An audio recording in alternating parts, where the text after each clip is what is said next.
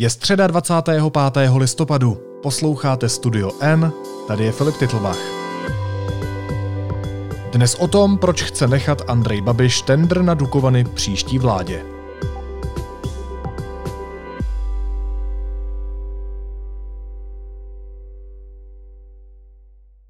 Premiér Andrej Babiš přišel s oznámením, které překvapilo řadu odborníků na jádro a potěšilo celou bezpečnostní komunitu, včetně tajných služeb. Odložit vypsání tendru na dostavbu Dukovan až po parlamentních volbách. Za jeho rozhodnutím může být několik důvodů, anebo jejich kombinace. Analyzovali je naši reportéři Lukáš Prchal a Honza Moláček. Ahoj kluci. Ahoj. Ahoj Filipe.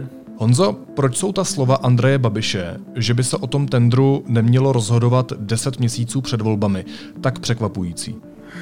No, protože veškerá vyjádření, která jsme do této chvíle slyšeli ze strany vlády, byla přesně opačná. Že je potřeba dodržet harmonogram, že je potřeba s tímto projektem prostě běžet podle plánů. Naposledy to říkal ministr Havlíček ve sněmovně minulý týden v pátek, kde byl ve druhém čtení zákon o přechodu České republiky na nízkouhlíkovou energetiku, který se sice jmenuje takhle, ale ve skutečnosti v něm jde především o garantované ceny elektřiny z těch případných nových dukovanských bloků. A ministr Havlíček tam říkal, apeloval na poslance, aby ten zákon prošel ještě letos, protože zkrátka dobře je tam nějaký harmonogram, který je potřeba dodržet. Takže rozhodně do této chvíle nebyly žádné náznaky toho, že by ten tendr neměl být vypsán ještě v tomto volebním období. Takže tato slova premiérova vlastně byla poměrně z tohoto důvodu překvapivá. No dobře, a ministr průmyslu a obchodu a dopravy, ale především průmyslu v tomto případě Karel Havlíček, o té otočce premiéra Babiše nevěděl? On byl překvapený z toho? Já jsem v pátek tu informaci ověřoval, protože jsem tu informaci měl, že premiér se chystá k tomu odkladu 10měsíčnímu Dukovan, nicméně se mi to nepodařilo ověřit z více zdrojů, takže jsme to nevydávali.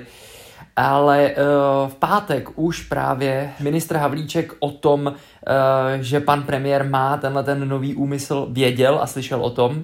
Nicméně nebyl úplně s tím, jak to říct, on s tím nebyl úplně spokojen, ale vlastně samozřejmě se tomu podřídil a dodnes vlastně se k tomu úplně jasně nepostavil a nevyjádřil. On totiž pořád dokola tvrdí, že konkrétně se k tomu chce vyjádřit až poté, co se sejde výbor pro jádro, který má být snad nějakého 9.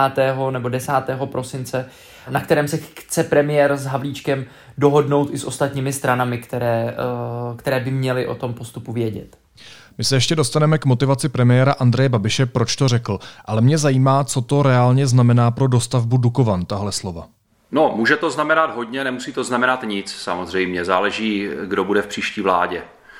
Pokud bude v příští vládě, nebo pokud bude v příští sněmovně zhruba podobná většina, jako je teď, tak se samozřejmě na dostavbě Dukovan nebo na tom plánu nic podstatného nezmění. Ten 10měsíční skluz není nic tragického, samozřejmě ten projekt bude na spoustu let a veškeré ty termíny samozřejmě, alespoň o tom svědčí zkušenosti jiných zemí, které stavěly nebo staví jaderné elektrárny, například Maďarsko, tak ty termíny jsou opravdu jenom velmi pracovní a těžko budou dodrženy. Takže v takovém případě by se na dostavbě Dukovan nic zásadního nezměnilo.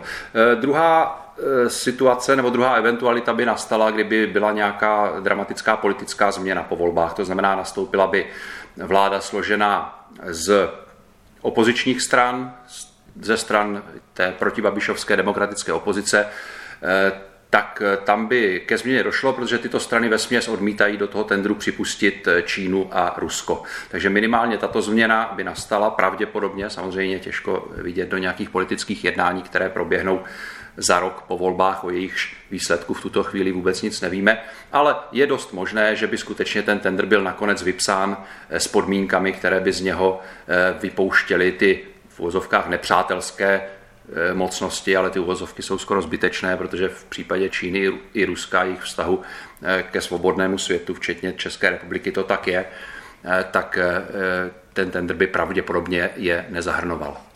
Lukáši, vy jste mluvili s různými lidmi z úřadu vlády a kanceláře prezidenta republiky. Jak oni vysvětlovali, proč pan premiér najednou otočil? Jaká mohla být ta jeho motivace? těch jeho motivací bylo více. Já jsem mluvil s některými těmi lidmi, kteří mi říkali, že z úst premiéra zazněla opakovaně jeho argumentace, že vlastně by to politicky, to rozhodnutí teďka před volbami ho mohlo poškodit. On se totiž údajně obává toho, že a jeho poradci s ním, toho, že celá opozice by vlastně před volbami, které budou příští rok, mohly přijít se společným tématem. A to je, Babiš chce dát dostavbu jaderné elektrárny Rusům a Číňanům. A tady by byl okamžitě Andrej Babiš v defenzívě a musel by se bránit tady těmhle s tím. A on vlastně tím, že chytře a vlastně jako já to považuji za velmi správný krok, odsunul to rozhodnutí o 10 měsíců až po volbách, tak tím celé to téma volební vlastně vyhodil. V tuhle chvíli je velmi nepravděpodobné, že se to objeví ve volební kampani. Minimálně ne, aspoň tedy v tom smyslu, že by to každý omlátil premiérovi o hlavu.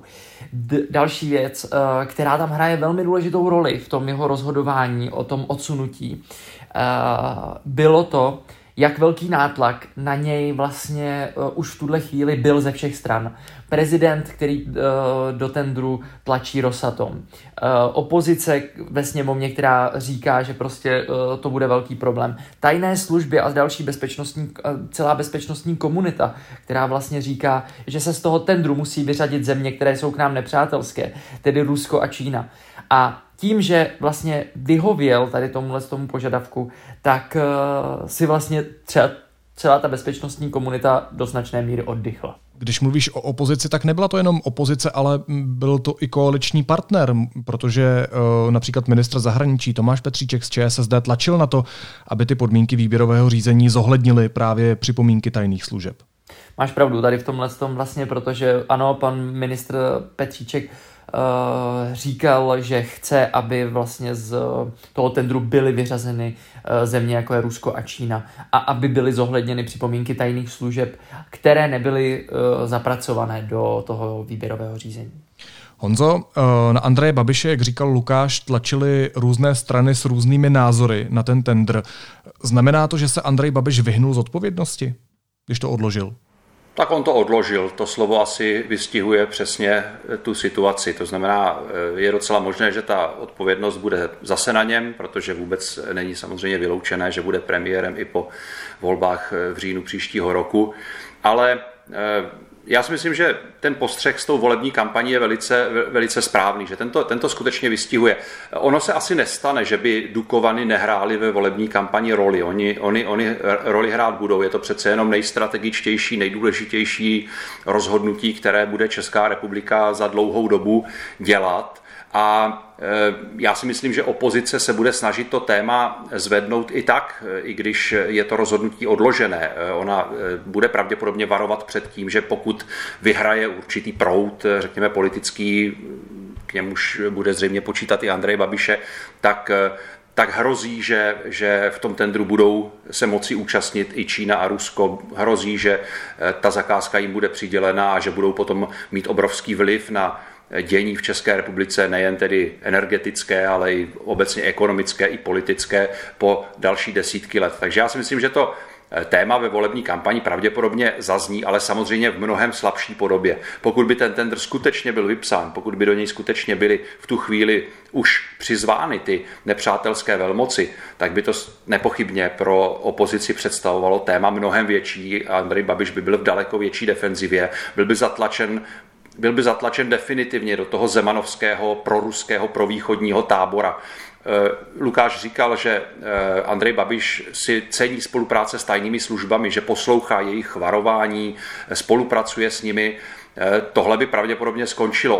On by definitivně byl vlastně v tom táboře takových těch sil, které tu bezpečnostní komunitu a ty tajné služby doslova diskreditují a zesměšňují. Říkají jim, mají pro ně různé nálepky, čučkaři a podobně, což je samozřejmě, když se nad tím zamyslíme, samo o sobě dost tristní, když prezident státu tak to, jak si zesměšňuje nebo diskredituje tajné služby své země, tak to sama o sobě si myslím, že je dost do nebe volající, ale Andrej Babiš se tomu brání, aby s tímto byl zcela spojován, aby tady byl na jedné lodi s Milošem Zemanem, kdyby samozřejmě varování tajných služeb neuposlechl a ten tendr vypsal s účastí Ruska a Číny, tak by na té jedné lodi definitivně byl a to by nebyla úplně komfortní situace před těmi volbami. Já tady souhlasím s Honzou, s tím, co řekl, protože to je ještě vlastně jeden z těch důvodů. Někteří ti lidé z blízkosti premiéra vlastně mluví i o tom, že premiér se tímhletím krokem do určité míry snaží nebo aspoň naznačuje nějakou emancipaci na prezidentovi a na hradu, prostě na kanceláři prezidenta republiky a na tom vlivu, který na premiéra má. Když se bavíme o kanceláři prezidenta republiky, čučkařích Miloše Zemanovi, tak tady možná připomeňme, že Miloš Zeman ještě před 3 lety zkoušel navrhovat, vypustil takový balónek, jestli by nebylo možné svěřit tu dostavbu Dukovan Rusku bez soutěže. A ten jeho názor, jak jste říkali, kluci, je jasný. Pan prezident ho i několikrát veřejně artikuloval.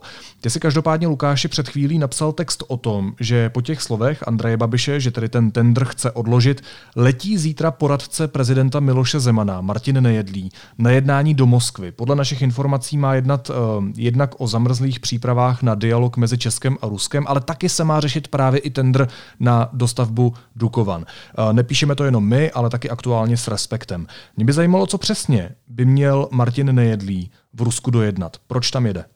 Martin Nejedlý to odmítá zatím prozradit, jaký je oficiální program té cesty nebo oficiální účel té cesty. Nicméně já už vím ze svých zdrojů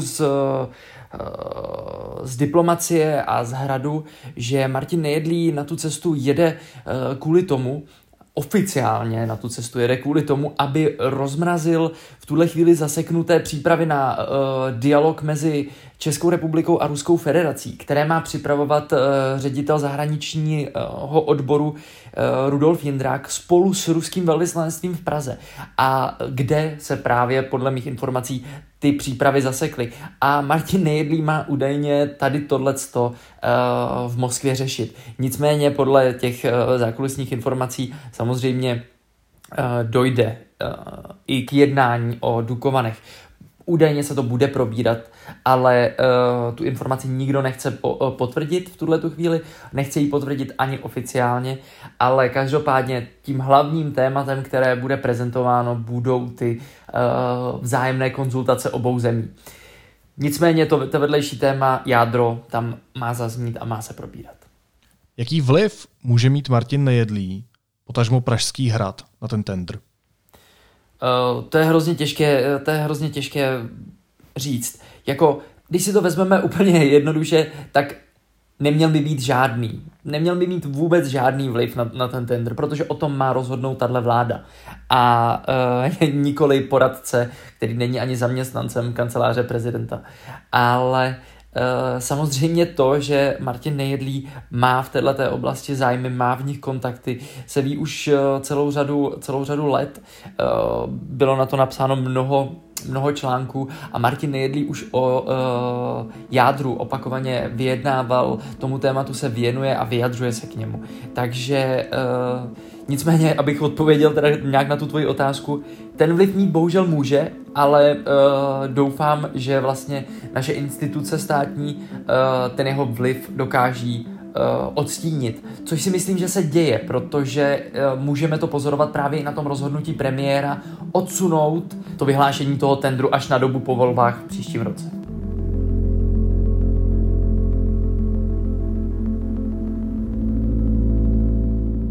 Honzo, proč Andrej Babiš tak moc nechce jít do konfliktu s prezidentem republiky? Proč neřekne, že poslechne tajné služby?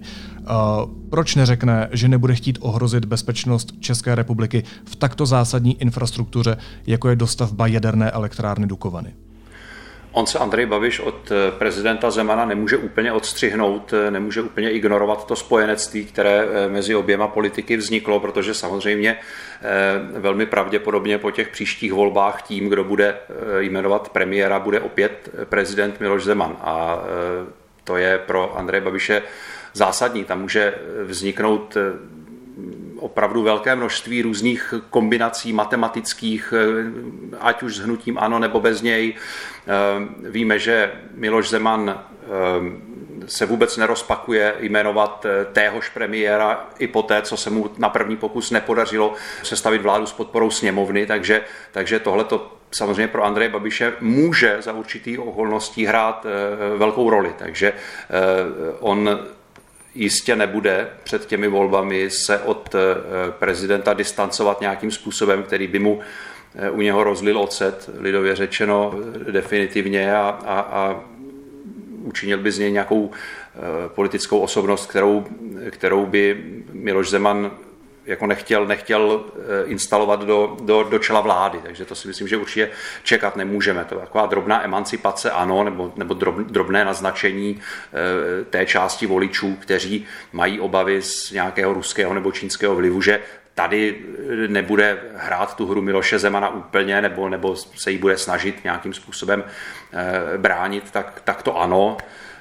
Konec konců ani oficiálně z Hradu nezazněla nějaká dramatická kritika tohoto kroku. Já jsem popravdě řečeno, jestli mě něco neuniklo, tak jsem nezaznamenal vůbec žádnou reakci třeba ze strany mluvčího prezidenta na toto vyjádření Andreje Babiše, takže zřejmě je to takové příměří tady mezi oběma ústavními činiteli. Zkrátka dobře, OK, počkejme, uvidíme, jak dopadnou volby a pak budeme hrát s těmi kartami, které nám rozdají.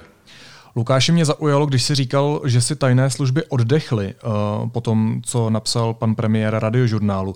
Na co tajné služby upozorňovaly? Nakolik jsou Rusové a Číňané bezpečnostní hrozba, pakliže by měli tu obří zakázku dostat? Tak největší obava panuje v bezpečnostní komunitě z toho, že kdyby to právě získal třeba Rosatom z Ruské federace, takže bude... že Česká republika se vlastně stane takovým rukojmím té výstavby, protože samozřejmě ten, kdo to bude stavět, tu jadernou elektrárnu, tak bude... Vlastně my budeme závislí na těch jeho dodávkách. Už jenom zahájení, než se začne vůbec kopat, tak už bude utracených mnoho miliard korun, které prostě... Tam už se to pak nedá zastavit, celý ten proces, když se rozhodneme stavět. A když se podíváme do celého světa, všude, kde Rusko staví, tak má prodlevy v té výstavbě. Všechno se protahuje, posouvá, nedodržují se termíny a toho se právě obáváme. A tohleto protahování samozřejmě bude tu cenu té zakázky stupňovat. Každý den, každé nedodržení termínu posouvá utracené peníze do úplně jiných výšin.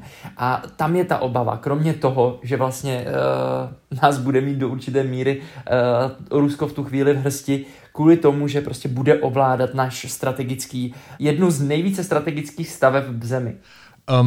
Ještě poslední otázka. Co teď bude dál? Andrej Babiš to posunul do voleb, minimálně do voleb, pan Havlíček je zřejmě zklamaný, tajné služby si oddechly, poradce prezidenta Zemana letí do Moskvy.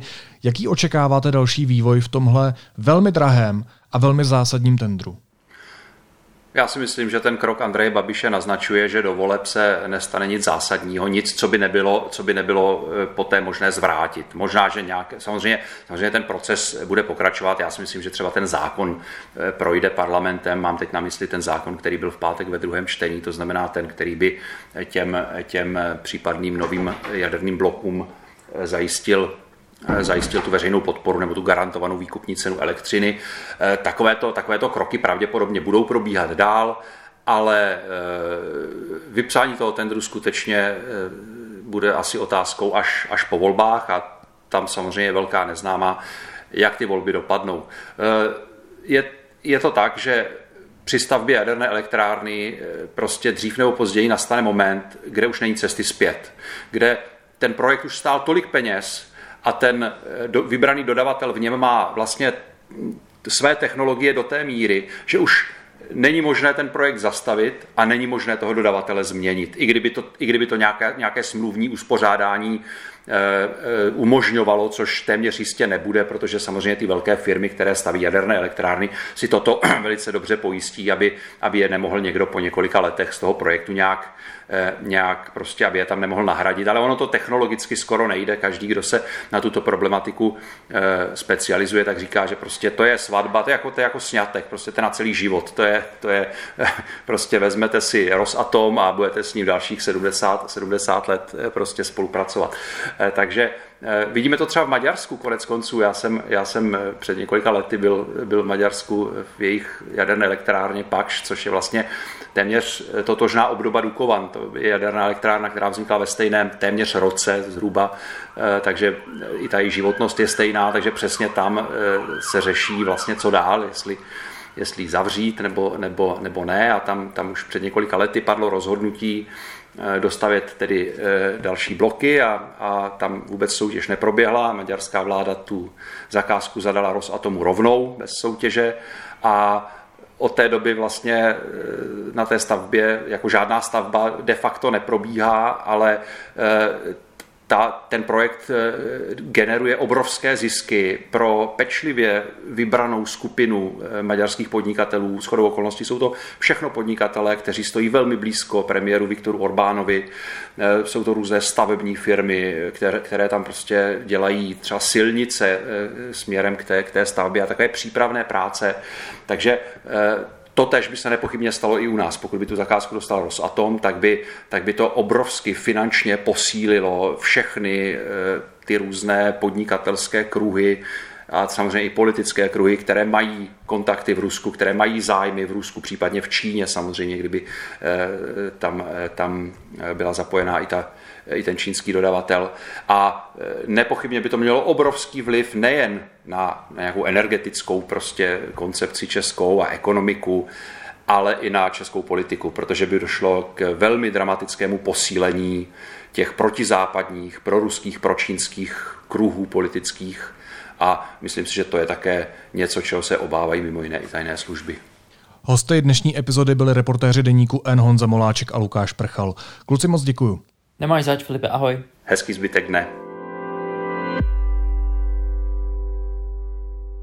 Následuje krátká reklamní pauza. Za 15 sekund jsme zpátky. Je, natoč ty kapry. Mobil přes palubu? Nevadí. S novým si užijete mnohem víc i díky 24 GB dat, která vám přidáme k tarifu. Více na t-mobile.cz/Vánoce. A teď už jsou na řadě zprávy, které by vás dneska neměly minout. Stálou radu České biskupské konference mrzí, že její nominace Hany Lipovské do Rady České televize způsobuje polarizaci.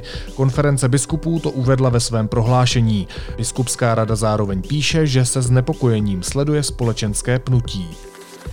Zemřela televizní a rozhlasová legenda Kamila Moučková. V srpnu 1968 informovala z televize o okupaci republiky. Za dob normalizace byla proto pronásledována. Podepsala chartu 77. Na televizní obrazovce se mohla znovu objevit až po listopadu 1989. Pojďme si připomenout její slova z jednoho z posledních vystoupení v televizi. Jste novinářská legenda, pořád sledujete politiku. Jak se vám v těch 90 letech v téhle společnosti dnes žije a dýchá? Já, když jsem teď se dívala na ty 4 lidi, kteří tady byli přede mnou, tak musím říct jednu věc. Komunisti jsou furt stejný. Jako byli, tak je to teď. Jak může soudruh Filip říct, že nás okupovali Ukrajinci? To je na hlavu. A jinak? Pocit z té dnešní politiky?